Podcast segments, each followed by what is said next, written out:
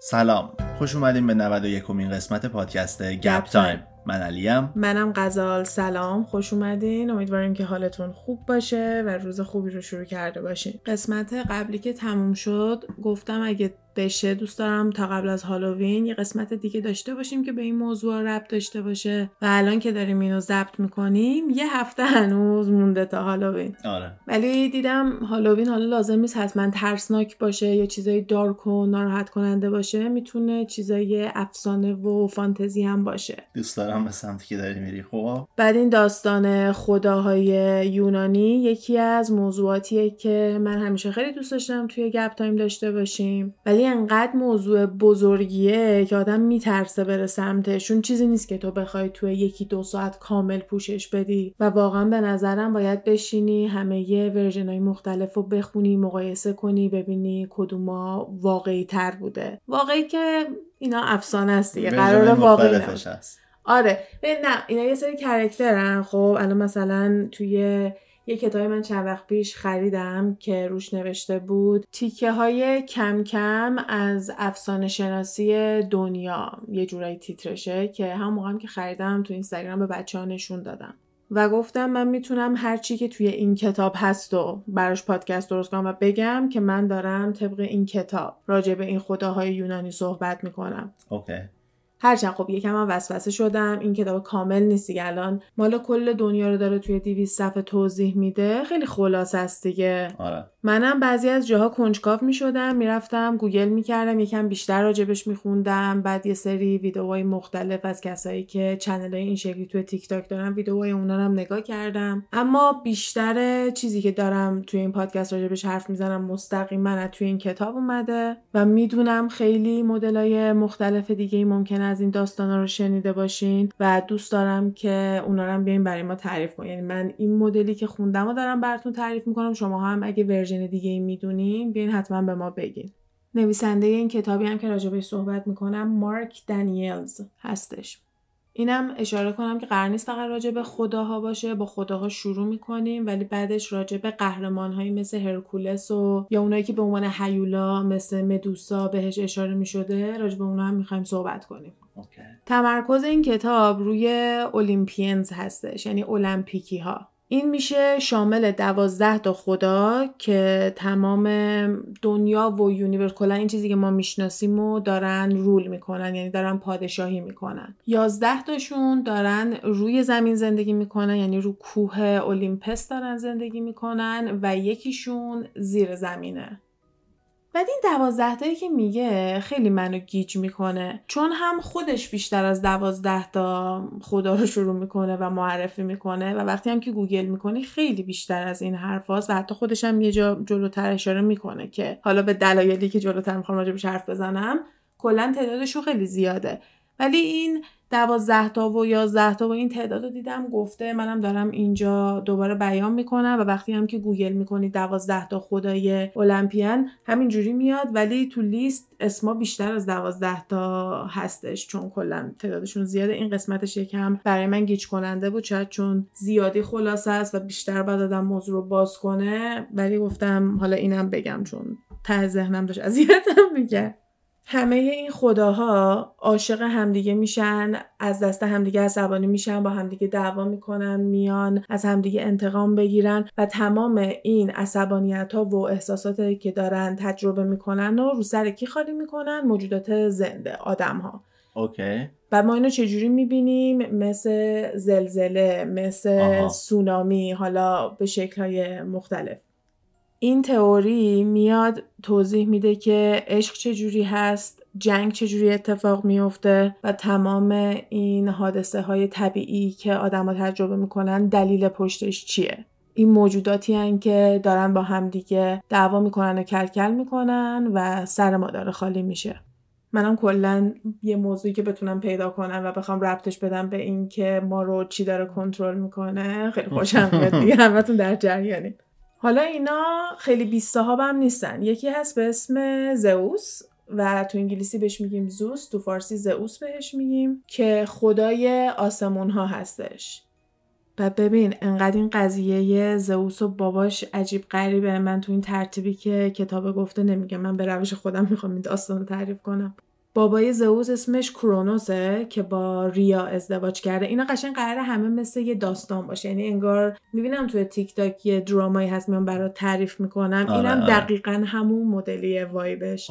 کرونوس باباشو کشته و از اونجایی که میترسه همون بلا هم سر خودش بیاد و پسرش بیاد بکشتش، تمام بچه‌هاشو به ریا میگه بعد بیاری و من بخورم و اینا رو قورت میده. درسته، ریا همینجوری بچه‌اش که به دنیا میان میاره میده به کرونوس، کرونوس هم میخوره تا اینکه ریا دیگه قاطی میکنه، یکی از بچه‌ها رو یواشکی میبره به دنیا میاره و یه دونه سنگ میپیچه لای پارچه میده به کرونوس، کرونوس هم میبله، نمیفهمه که بچه نبوده و یه تیکه سنگ خورده. این بچه‌ای که ریا یواشکی میزاد و قایمش میکنه زئوس هستش. زئوس وقتی بزرگ میشه برمیگرده میاد سراغ کرونوس، خواهر و برادراشو از تو حلق کرونوس در میاره و کرونوسو میکشن و بعد دنیا و اینا رو بین خودشون تقسیم میکنن. زئوس آسمونو میگیره، پوسایدن دریا رو میگیره و به هیدیس بدبخت هم زیر زمینو میدن که یه جورایی ورژن جهنمشونه. حالا زئوس مواظب همه اون خداهایی که جلوتر بهش اشاره کردم و آسمونم زیر دستشه، اگه عصبانیش کنی رد و برق میزنه، ولی در کل اگه رو نروش نری میتونه برات دوست خوبی باشه. یعنی آدم نیستش که عمدن بخواد کسی رو آزار بده، فقط موقعی که بخواد انتقام بگیره و یا موقعی که بخواد با کسی بخوابه، اون موقع خودشو به هر شکل و یا به هر چیزی در میاره تا با هر چیز و شکل و آدمی که دلش میخواد بتونه رابطه داشته باشه. این باعث میشه که خیلی از موجودات مختلفی از خداهای مختلف، دمیگاد یعنی هنوز خدای کامل نیستن، هیولاها و موجودات مختلفی که هستن ادعا میکنن که زئوس باباشونه و این بیشتر از صد و بیست تا میشن. زن زئوس خواهرشه به اسم هرا. کرونوس و ریا با هم دیگه مثل اینکه خواهر بودن، یکم وضعیت تارگارینا اتفاق میفته، با خواهرشون ازدواج میکنن توی این قضیه یا با بچه خواهرشون، بچه برادرشون. آها. از این مدل‌ها زیاد هست توش. هرا خدای مریج، ازدواج و فرتیلیتی هستش، اینکه بارور باشه آدم. اینجا توی فارسی ما فقط میگیم خدا، ولی تو انگلیسی گاد و گادس داریم، برای همه خیلی راحت و میتونی جنسیتاشون رو بفهمی که کدوم زنن و کدوم مردن. اینجا الان زئوس گاده، هرا گادس حساب میشه. زئوس یه پسر داره به اسم، خیلی پسر داره، حالا یکیش اسمش آپولوه که نشون دهنده خورشیده، نماینده خورشید represents the sun، و خدای موسیقی، صداقت و شفا هستش. خواهر دوقلوش اسمش آرتمیسه که برعکس آپولو توسط ماه نشون داده میشه و خدای شکار و حیات وحشه. اروس یه خدای دیگه هست، نشون دهنده هوس و عشق و sexual desire، و همین اروس هستش که بعدن رمان ها اومدن و کیوپیدو ازش درست کردن. کیوپیدون فرشته کوچولوه هستش، توی دور و بر ولنتاین میبینیم با تیر کمونش میره میزنه به قلب. اینا اومدن و از اروس برداشتن.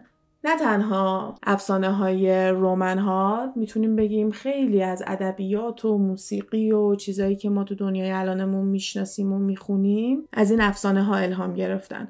ممکنه چیزی نباشه که بخوایم بگیم فکت تاریخیه، ولی خیلی از چیزایی که به عنوان کالچر، به عنوان آرت دیدیم و باش بزرگ شدیم و آشنا شدیم و میتونیم توی این کتاب بهش ربط پیدا کنیم. حتی اگه هری پاتر باشه که جلوتر بهتون میاد، I swear to God هر چی میشه هری پاتر میاد مثلا، من بهتون میتونم نشون بدم.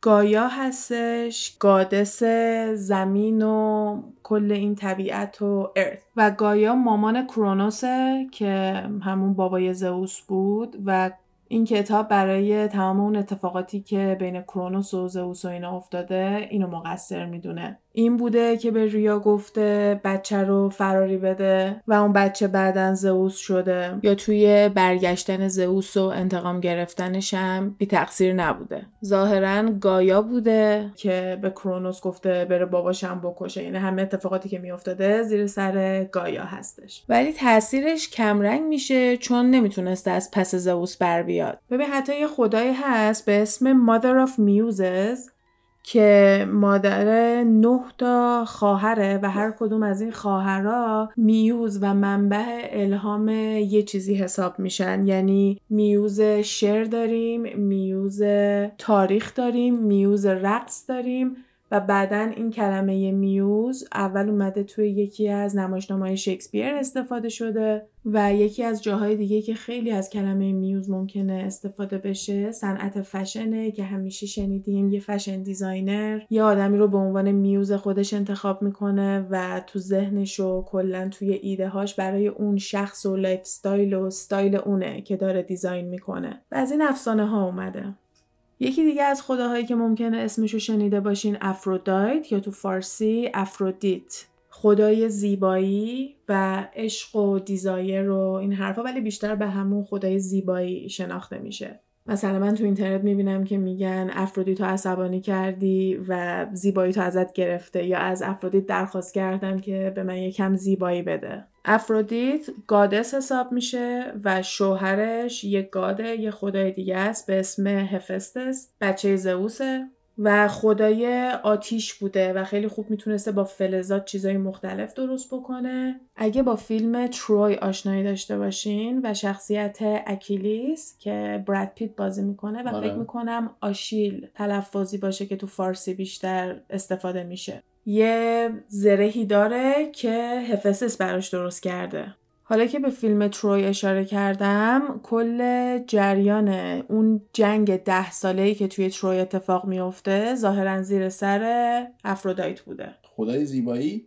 آره، چون یه جشنی بوده، یه مراسم حالا شامی بوده واسه زئوس، بعد این وسط یه خدایی هست گادس، یه خدایی هستش که دوست داره کلکل و دعوا و اینا ایجاد کنه، بهش میگن گادس آف دیسکورد، به معنی همین دیساگریمنت درست کردن و اختلاف ایجاد کردن. میاد توی این مهمونی یه سیب طلایی پرت میکنه وسط و روش نوشته زیباترین زن. افرودایت، هرا و آتینا یا آتنا که یه گادس دیگه هستش با هم دیگه شروع میکنن دعوا کردن سر اینکه کی قراره صاحب این سیب بشه و میان یه آدم مورتال، یعنی یه آدمی که مثل اونا خدا نیستش، به اسم پریز انتخاب میکنن. میگن تو بگو که این سیب مال کی میتونه باشه. این پریز خودش به عنوان یه مجرده که واجد شرایط حساب میشه. همه این گادس‌ها شروع میکنن سعی میکنن اینو سدیوس کنن، لباساشونو در میارن، هرچی که میخواد سری براش آماده میکنن. این وسط که آتنا و هرا دارن سعی میکنن با لوندیشون پریسو گول بزنن، افرودایت میاد بیزینس انجام میده و به پریس میگه من دست هلن آف تروی، هلن از تروی رو برای ازدواج به تو میتونم بدم. بعد هلن این وسط الان زن یه پادشاهه ها. آره یه چه دیگه است اومد. آره اصلا هلن شوهر داره، ولی زیباترین زن روی زمین تو اون موقع حساب می شده و افرودایت هم میگه میتونی اونو داشته باشی، اینم میگه آره. برای همین افرودایت برنده میشه توی این کلکل و پریس سیبو میده به افرودایت. این وسط اون پادشاه یونانیه که زنشو ازش گرفتن عصبانی میشه، را میفته میره که زنشو پس بگیره و کل اون جنگ معروف تروی، اون اسب گنده چوبی و همه این افسانه های خفنی که از این داستان اومده بیرون زیر سر افرودایت بوده. اون گادسی هم که وسط داشتش دعوا میکرد آتنا، در واقع به عنوان خدای قانون و عدالت بهش اشاره میشه و یه جورایی مثل فرشته‌ای که از بقیه محافظت کنه نقش داره. هرچند یه سری رفتارهای سوال برانگیز هم از خودش نشون میده، جلوتر راجع به اونم حرف میزنیم. گفتیم افرودایت با هفستس ازدواج کرده، گاد آف فایر بود، ولی میگن که معلول هم بوده. من یه جا دیدم دارم میگن یه اتفاقی واسش افتاده که اینجوری شده، ولی بعضی از جا هم دیدم که محتمل اصلا اینجوری به دنیا اومده بوده. و افرودایت یه معشوقه هم داره به اسم ارس، همونی که خدای جنگه، گاد آف وار. یه گاد دیگه این وسط هست به اسم ادانس که اونم خدای عشق و گیاها و اینجور چیزا هستش دوباره و یه پسر جوون خیلی زیباییه. افرودایت مواظبشه. یه گادسی هستش به اسم پرسفنی. پرسفنی زن هیدیس هست. هیدیس کی بود؟ همونی که گفتیم خدای آندرورلد، خدای زیر زمینه، همون ورژنی که واسه جهنم دارن. پس پرسفنی هم میتونه گادس آندرورلد باشه، همون گادس جهنمشون.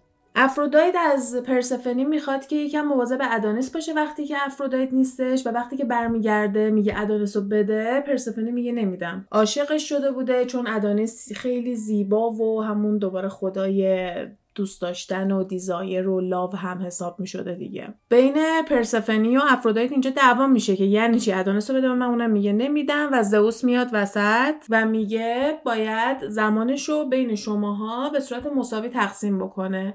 به سه قسمت باید ادونیس وقتش رو تقسیم کنه، یکی واسه افرودایت، یکی واسه پرسفنی، یکی هم هر کاری که خودش میخواد بکنه. ولی این کلکل و این قرارداد به زودی به هم میخوره، به خاطر اینکه ادونیس اون تایمی که برای خودش میتونه داشته باشه رو دوست داره با افرودایت بگذرونه. حالا این وسط ارس، همون خدای جنگ، حسادت میکنه به ادونیس و افرودایت، چون معشوقه افرودایت هم بوده دیگه، و میاد ادونیس رو میکشه و ادونیس توی آغوش افرودایت میمیره. خود پرسفنی کیه؟ پرسفنی در کنار اینکه اون گادس زیر زمین حساب میشه، گادس بهار هم هست، خدای بهاره.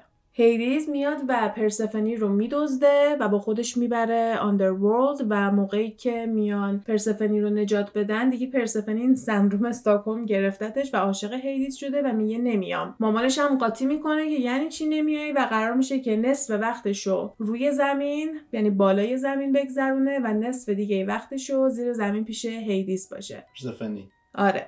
و وقتایی که پرسفنی روی زمینه هوا گرمه، طبیعت سبز، پرنده ها هستن، و وقتایی که پرسفنی میره پاییز و زمستونه. پس پرسفنی دلیل فصل هایی هستش که ما داریم. این آندرورلد یا همین جهنمی هم که میگیم چندین چند مرحله داره، و وقتی یکی رو میفرستن اونجا یه جوری حالت دادگاه بعد قضاوت بشه و تصمیم میگیرن باید تو بدترین لول این زیرزمین باشه یا میتونه به راحتی و آسایش هنوز اونجا زندگی کنه. یکی از نگهبانایی که توی این آندرورلد زندگی میکنه اون سگ سه سری هستش که ما توی اولین کتاب و فیلم هری پاتر میبینیمش، و اینم یکی از اون رفتایی که به هری پاتر داشتم. یکی دیگه هم دارم. حالا دیگه معرفی خاصی واسه این گادسا و گادها ندارم و میخوام برم سراغ افسانه هایی که پشت قهرمان هاشون هست، و با هرکولس هم قرار شروع کنم. هرکولس اون اسم رومانی هستش که بهش دادن و اسم خود یونانیش هراکلزه، ولی من از اونجایی که همه با هرکولس بیشتر میشناسیم و گفتنش هم راحت تره، هرکولس بهش خطاب میکنم اینجا. هرکولس با سایز بزرگ و زور زیادش شناخته میشده و نتیجه رابطه زئوس با یه مورتال بوده، یه آدمی که معمولیه، یه آدم زمینی، و به این دلیل هرا خیلی بدش میمده از هرکولس. مثل قضیه یه کاترین استارک بود که از جان سنو بدش میومد، اینم هم همونه. و ظاهرا انقدر هرکولس عصبانی و کلافه میشه که میزنه سیم آخر و همه بچه هاشو میکشه، و اگه دوازده تا کار سخت رو بتونه رد بکنه و این دوازده تا موانع رو بگذرونه، هم میتونه روحش رو تمیز کنه از این گناه بزرگی که انجام داده و همه بچه هاشو کشته، و هم میتونه یه موجود ایمورتال بشه، همون موجودات جاودانه. و اینجوری میشه که هرکولس از یه جنگجو افسانه‌ای تبدیل میشه به یکی از خداهای جاودان. این دوازده تا کاری که به هرکولس میدن کاراییه که واقعا هیچ کسی از پسش بر نمیاد، باید هرکول باشی که بتونی از پس اون کارا بر بیای. و اولیش کشتن یه شیره، شیری که داره یه شهری رو به آشوب میکشه و قابل کشتن نیست، چون پوستش یه جوریه که نمیتونن بکشنش، انقدر پوست محکمی داره. هرکولس هم که نمیتونه شکارش کنه به خاطر پوستش، میاد یه گوشه میگیرتش و باهاش کشتی میگیره و کف زمین میزنتش، برنده میشه و بعدم پوستشو میکنه. یکی از عکسایی که کلا مجسمه و نشونه هایی که از هرکولس میبینیم یه پوستی دورش هست و اون پوست این شیره.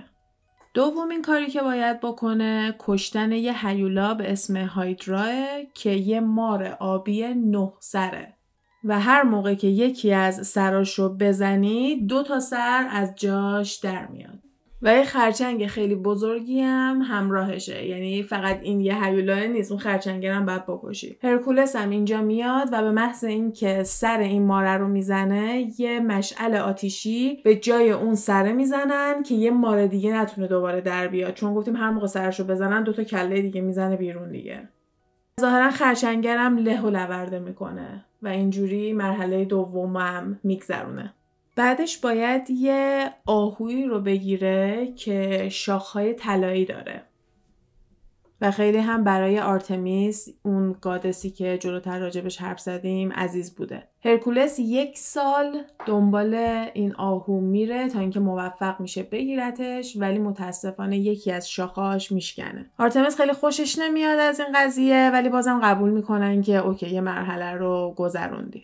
برای مرحله چهارم باید یه گراز خیلی گنده‌ای رو بگیره و با کمک تور اونو به تله میندازه و موفق میشه، میره مرحله بعدی. تو مرحله پنجم باید بره استبل خیلی بزرگ یه پادشاهی رو تمیز کنه، پادشاه اریس. هزار تا گاو توی این گله هستش و چندین و چند ده هست که تمیز نشده. هرکولس هم میاد رودخونه‌های دور و بر رو راهشون رو یه جوری باز میکنه که از وسط این استبل رد بشن و اینجوری استبل رو تمیز میکنه.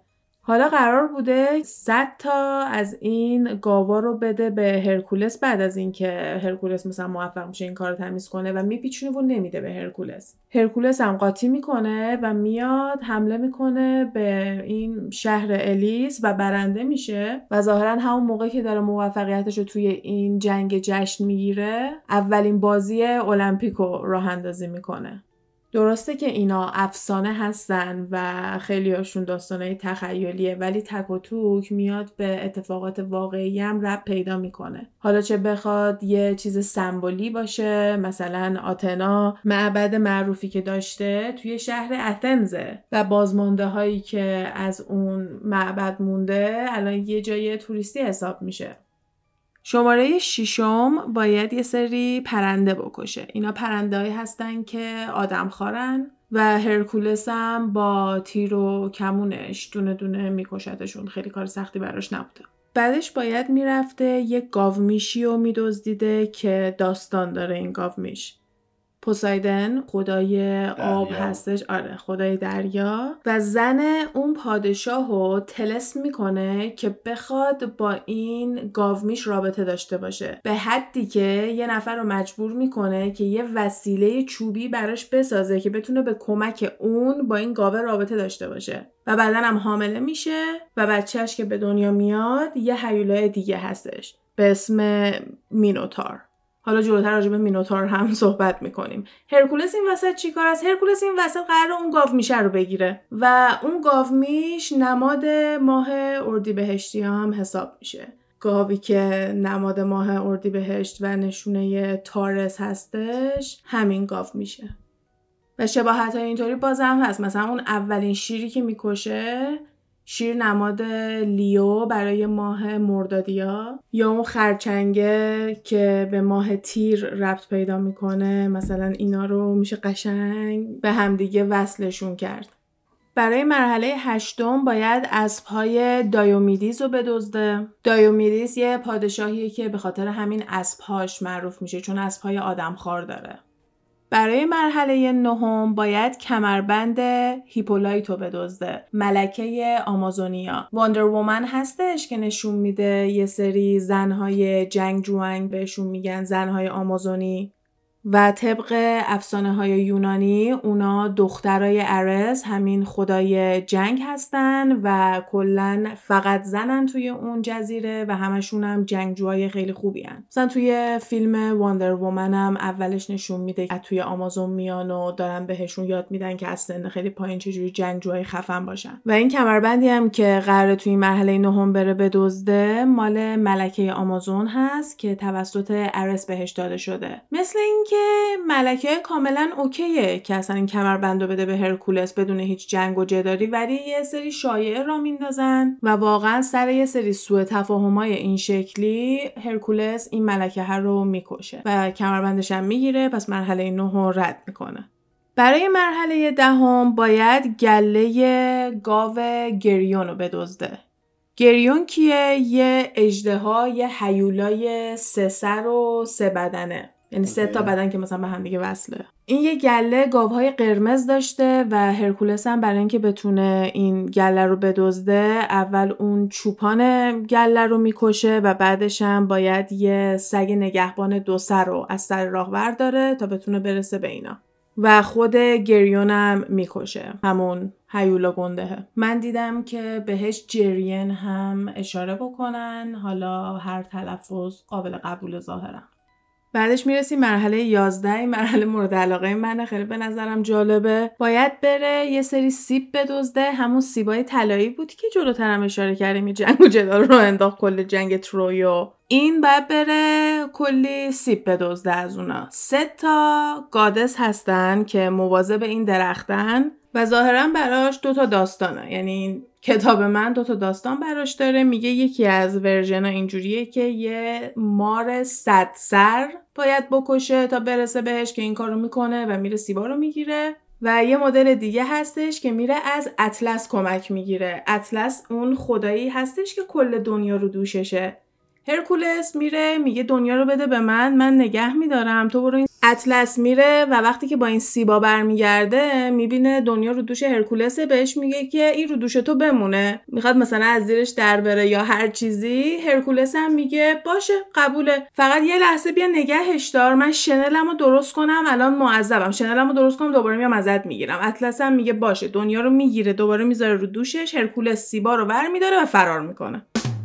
دوازدهمین کاری که باید انجام بده گفته میشه که سخت‌ترین مرحله بوده و اونم گرفتن سربرس، اون سگ سه سره، همونی که هاگرید بهش میگفت فلافی.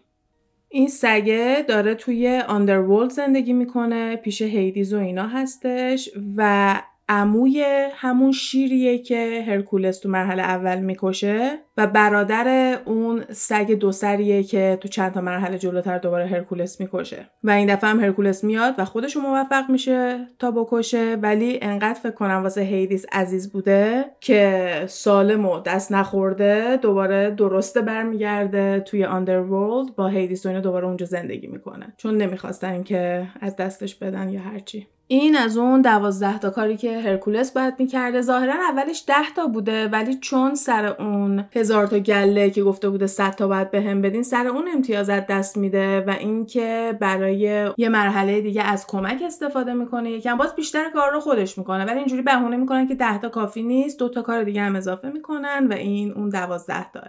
حالا بعد از این قهرمان میریم سراغ یه کسی که به عنوان هیولا داره بهش اشاره میشه، اونم مدوسا.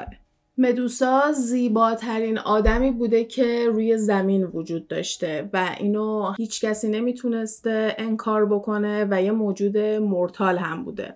مورتال به معنی همون فناپریز. هیچ علاقه‌ای به اینکه عاشق بشه و بخواد با کسی باشه رو نداره، باکره است و باکره بودنش رو دوست داره. برای همینم میره به معبد آتنا و روزها و زندگیشو میذاره واسه یه عبادت کردنش. به معنای واقعی آتنا رو میپرستیده. این وسط پوسایدن و آتنا خیلی با همدیگه کل کل دارن و همش در حال کنسل کردن کارهای همدیگه. و از اونجایی که میدونسته آتینا خیلی داره به زیبایی مدوسا حسادت میکنه، چون وقتی که مدوسا میره توی معبد، اون معبد پر مردای مختلفی میشه که دوست دارن فقط بیان مدوسا رو ببینن، جلوی معبد انگار صف میکشن و همه اینا آتنا رو اذیت میکنه و باعث حسادتش میشه. پوسایدن هم میاد اینجا به مدوسا تجاوز میکنه، باکرگیشو ازش میگیره و وقتی مدوسا میره و پیش آتنا گریه و اینا میکنه، آتنا اونو مقصر میدونه، میگه تقصیر خودته که اصلا این همه آدم دنبال تو ان، تقصیر توئه که اصلا خوشگلی. جادوش میکنه و سرشو تبدیل میکنه به یه سری که به جای مو مار داره ازش میاد بیرون و هر کسی که بهش نگاه کنه تبدیل به سنگ میشه. مدوسا هم از اونجایی که یه هیولایی الان که هیچ کسی حتی نمیتونه نزدیکش بشه یا بهش نگاه بکنه، میره توی یه جزیره‌ای تک و تنها زندگی میکنه و ظاهرا همچنان داره آتنا رو میپرسته. این وسط یه پادشاهی هستش، پادشاه آرگوس. توی یه گوی پیشگویی بهش میگن تو توسط نوت قرار کشته بشی، توسط پسر دخترت. این پادشاه هم انقدر میترسه برمیداره دخترشو زندانی میکنه تا اینکه دست هیچ کسی بهش نرسه و نتونه حامله بشه. ولی از اونجایی که زئوس میتونه خودشو به هر شکلی در بیاره، خودشو شکل یه مدل گل در میاره، گلدن شاور، و توسط اون میتونه اینو حامله بکنه و وقتی هم که پادشاه میفهمه دخترش داره بچه دار میشه، دخترشو پسره رو تبعید میکنه، میفرستتشون برن. این پسر و مادرش میافتن کلا یه جای دیگه به اسم سریفس و بعدن وقتی بزرگ میشه اسمش هم پرسیسه پسره. پرسیوس وقتی که بزرگ میشه توسط پادشاه اون موقع دستور میگیره که باید بره و سر مدوسا رو براش بیاره. آتنا کمکش میکنه و بهش یه زره آینه‌ای میده که بتونه خودشو پشت اون قایم کنه. و کلن آتنا کمکش میکنه که چجوری نقشه یه حمله رو بریزه، یا مثلا یه خدای دیگه است به اسم هرمیز که کفشاش بال داشته و انگار اونم کفشاشو بهش قرض میده. کلن خداهای مختلفی کمکش کردن واسه این عملیات. پرسیوس موفق میشه که مدوسا رو بکشه و بدون این که تبدیل به سنگ بشه سرشو ببره، ولی چیزی که بعدش متوجه میشه اینه که حتی با سر بریده میتونه مدوسا هر کسی که نگاش میکنه رو تبدیل به سنگ کنه. و وقتی که اون سر رو برای پادشاه میبره، پادشاه تا نگاه میکنه تبدیل به سنگ میشه. و بعد از این داستانا پرسیوس برمیگرده به همون جایی که به دنیا اومده بوده و موفق میشه که پدر بزرگشو از پادشاهی در بیاره و خودش بره جای پدر بزرگش بشینه. و توی یه مراسمی که همین بازیایی که برای جشن گرفتن و اونجور چیزا انجام میدن و توش ورزش‌های المپیکی رو درست میکنن، اتفاقی یعنی به صورت اشتباهی پرتاب دیسک هست. با پرتاب دیسک، دیسکش اشتباهی میخوره به پدر بزرگش و پدر بزرگش میمیره و پیشگویش به واقعیت تبدیل میشه. بعدش یه پادشاه داریم به اسم مایدس. این تعمیرگاه هستش. مایدس. آره. و توی موقعیتی قرار میگیره که میتونه آرزو بکنه و به این آرزو میکنه که به هر چیزی که دست میزنه تبدیل به طلا بشه. و این اتفاق واقعا میفته، در حدی که غذا نمیتونه بخوره، چون اگه به هر آب و غذایی دست بزنه تبدیل به طلا میشه. و توی یه مهمونی اشتباهی وقتی که میاد دست دخترشو بگیره، دخترشو تبدیل میکنه به طلا. دیگه اینجا داره دیوونه میشه، به مرز جنون داره کشیده میشه تا اینکه بهش میگن اگه بری توی فلان رودخونه دستاتو بشوری میتونی از شر این خلاص بشی.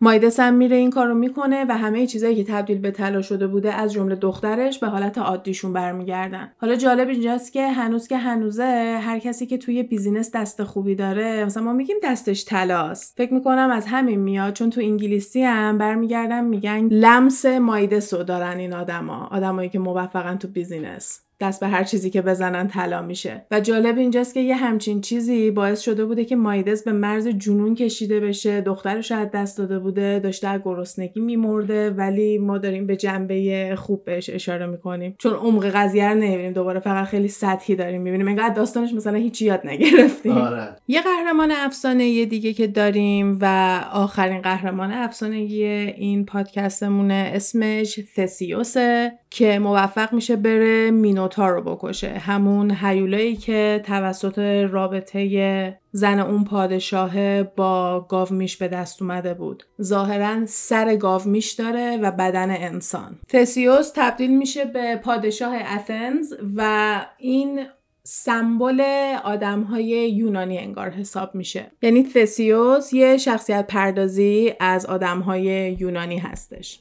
و فکر میکنم جزو اون دوست داشتنیا و قدرتمندا و اون قهرمانهای خوبشون حساب میشه.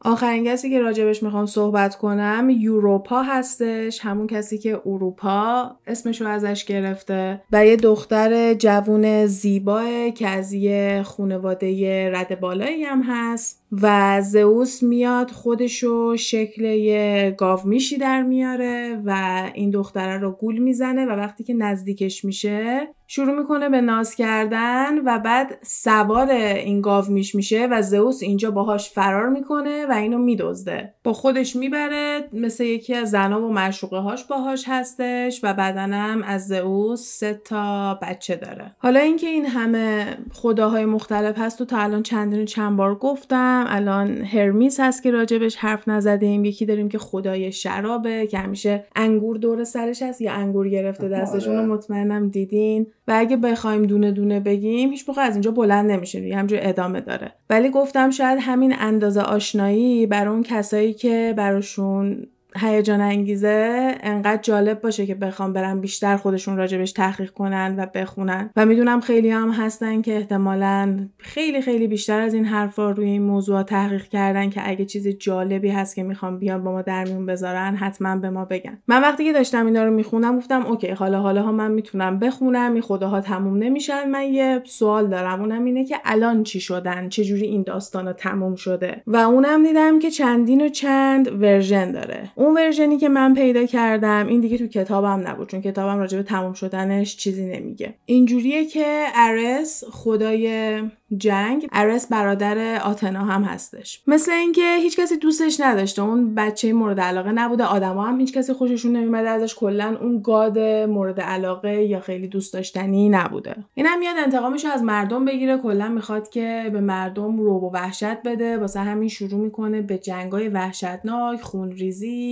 همه چی. این اولمپیانا قاطی میکنن و میان به جنگ آرس که آرس بیخیال بشه، ولی آرس برنده میشه. اینجوری نیستش که مثلا سر زئوسو بزنه، فقط داره جنگو برنده میشه. زئوس و اینا هم میگن بیا به توافقی برسیم. آرس میگه اگه میخواین نکشمتون، تمومتون نکنم، باید قول بدین که خداها دیگه تو زندگی آدمای عادی دخالتی نداشته باشن و باید یه جورایی در این دنیا بسته بشه به در این یکی دنیایی که ما توشیم. و این شرطو زئوس و بقیه خداها قبول میکنن و اینجوریه که تمام خداها دیگه دخالتشون رو تو زندگی آدمای عادی قطع میکنن و ما هم دیگه هیچ ردی ازشون نمیبینیم. از یه طرفم اگه کارهایی که اینا میکنن جنگ و عشق و حادثه هایی مثل زلزله و سونامی و اینجور چیزاست، پس اونا الان کی پشتشه اگه قرار ما به این افسانه ها اعتماد کنیم؟ یونان جزو اون جاهای از دنیا هستش که خیلی افسانه های زیادی داره. یکی دیگه به جز یونان پرژیا هستش، پرژین میتولوژی توی تمام کتابخونه ها و توی کلن افسانه شناسی ها دوباره خیلی بزرگ و شناخته شده است. مال چین هستش، مال مصر هستش، مال رومن میتولوژی هم هست که ما یکم بهش اشاره کردیم توی اون قسمتی که راجع به ولنتاین و شروع ولنتاینز دی و کلا قسمتی بود که برای ولنتاینز دی داشتیم و اینکه چجوری اصلا شهر روم شکل گرفته و یه داستان خیلی عجیب غریبی بود. اون موقع به نظر ما خیلی جالب و جدید بود کلا اینکه اینا رو انداختن تو رودخونه، دوتا گرگ بزرگشون کردن، بعد اینا دوباره اومدن برگشتن. ولی بعد از اینکه این افسانه ها رو خوندم کاملا برام طبیعیه. آها اوکی دوتا گروه پیداش کردن، خب دیگه چی شد؟ و احساس میکنم یکم مغزم رو بازتر کرده، یکم اوپن مایندد شدم نسبت به اینکه بخوام افسانه های اینجوری رو بیشتر بخونم. و فکر میکنم آخرین بار که یه همچین داستانهای باحال و هیجان انگیزی خوندم اون شاهنامه های بچگونه که تو دوره تینیجریم خوندم بوده. مثلا همون داستان هرکولس خیلی مثل هفت‌خوان رستم بود.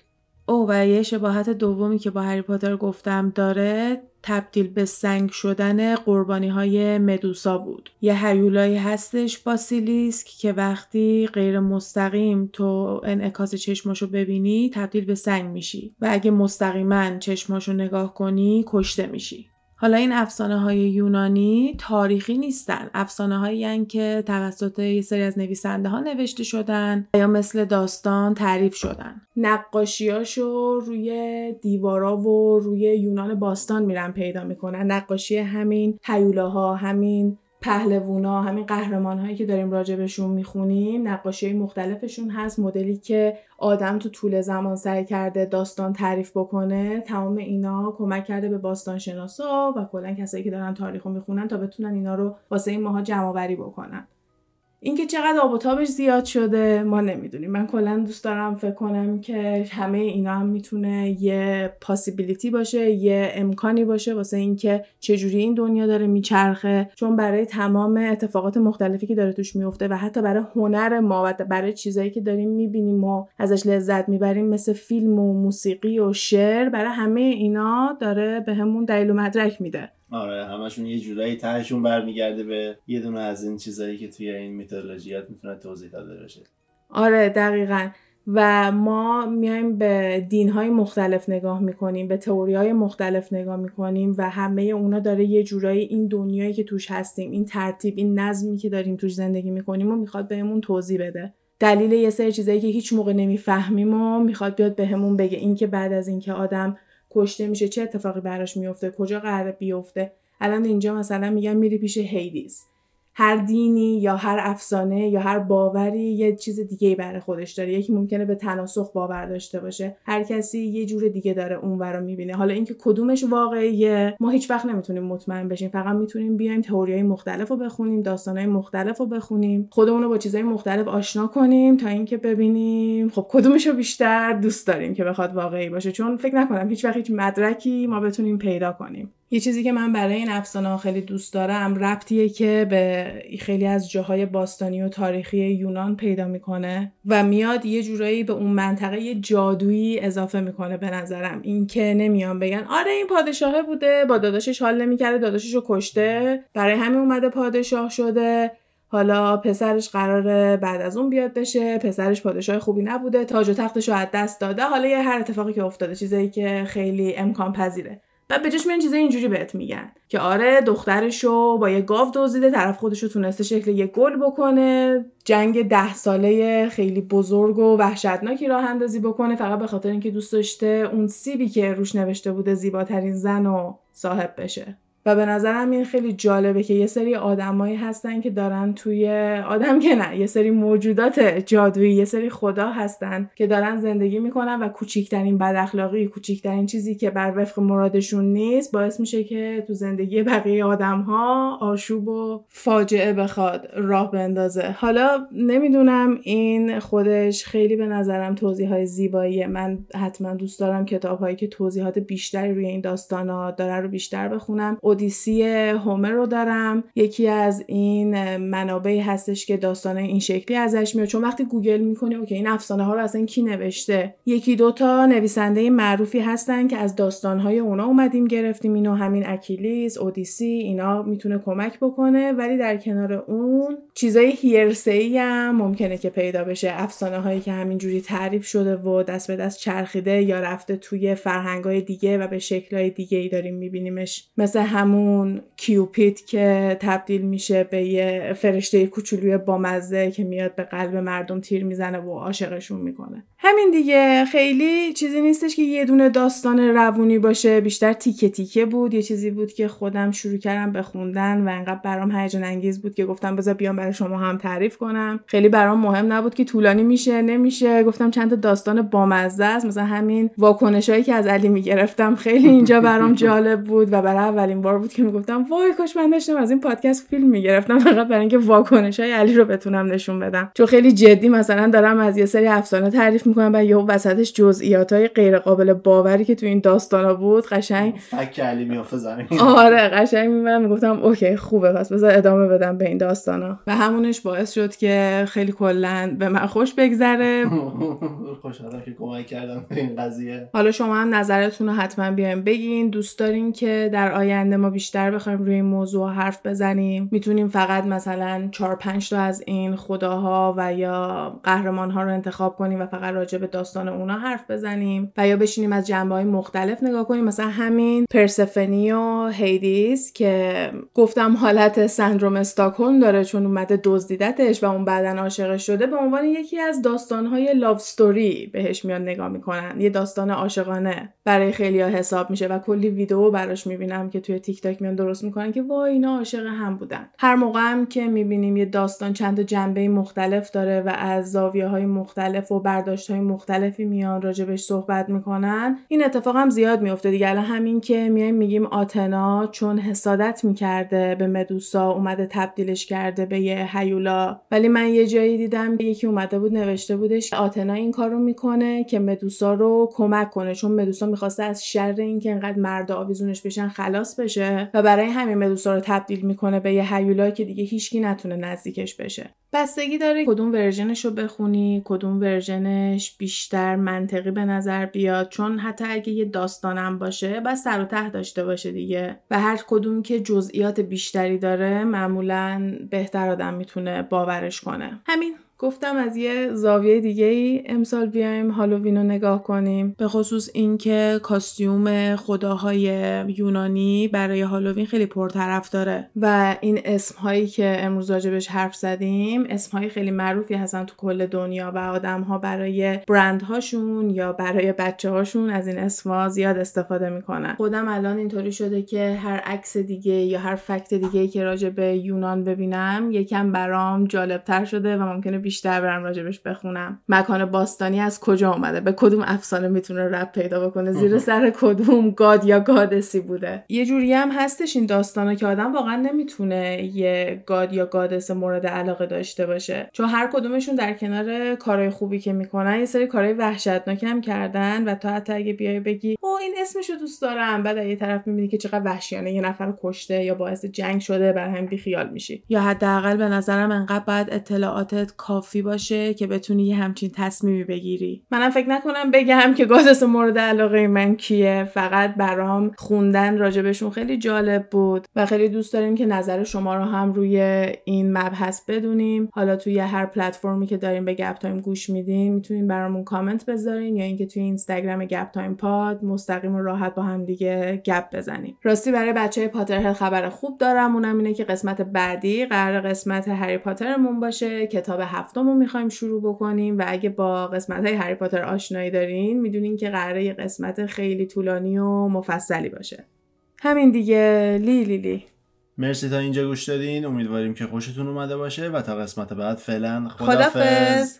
حرفایی که اینجا زده میشه فقط جنبه فان و تفریحی داره و قصد ضرر و صدمه به هیچ شرکت و کمپانی نیست. تمامی این گفته ها از جمع‌آوری‌های مختلف از فضای مجازی هستش که با مکالمه‌های علی و غزال با شما تقسیم میشه. مرسی.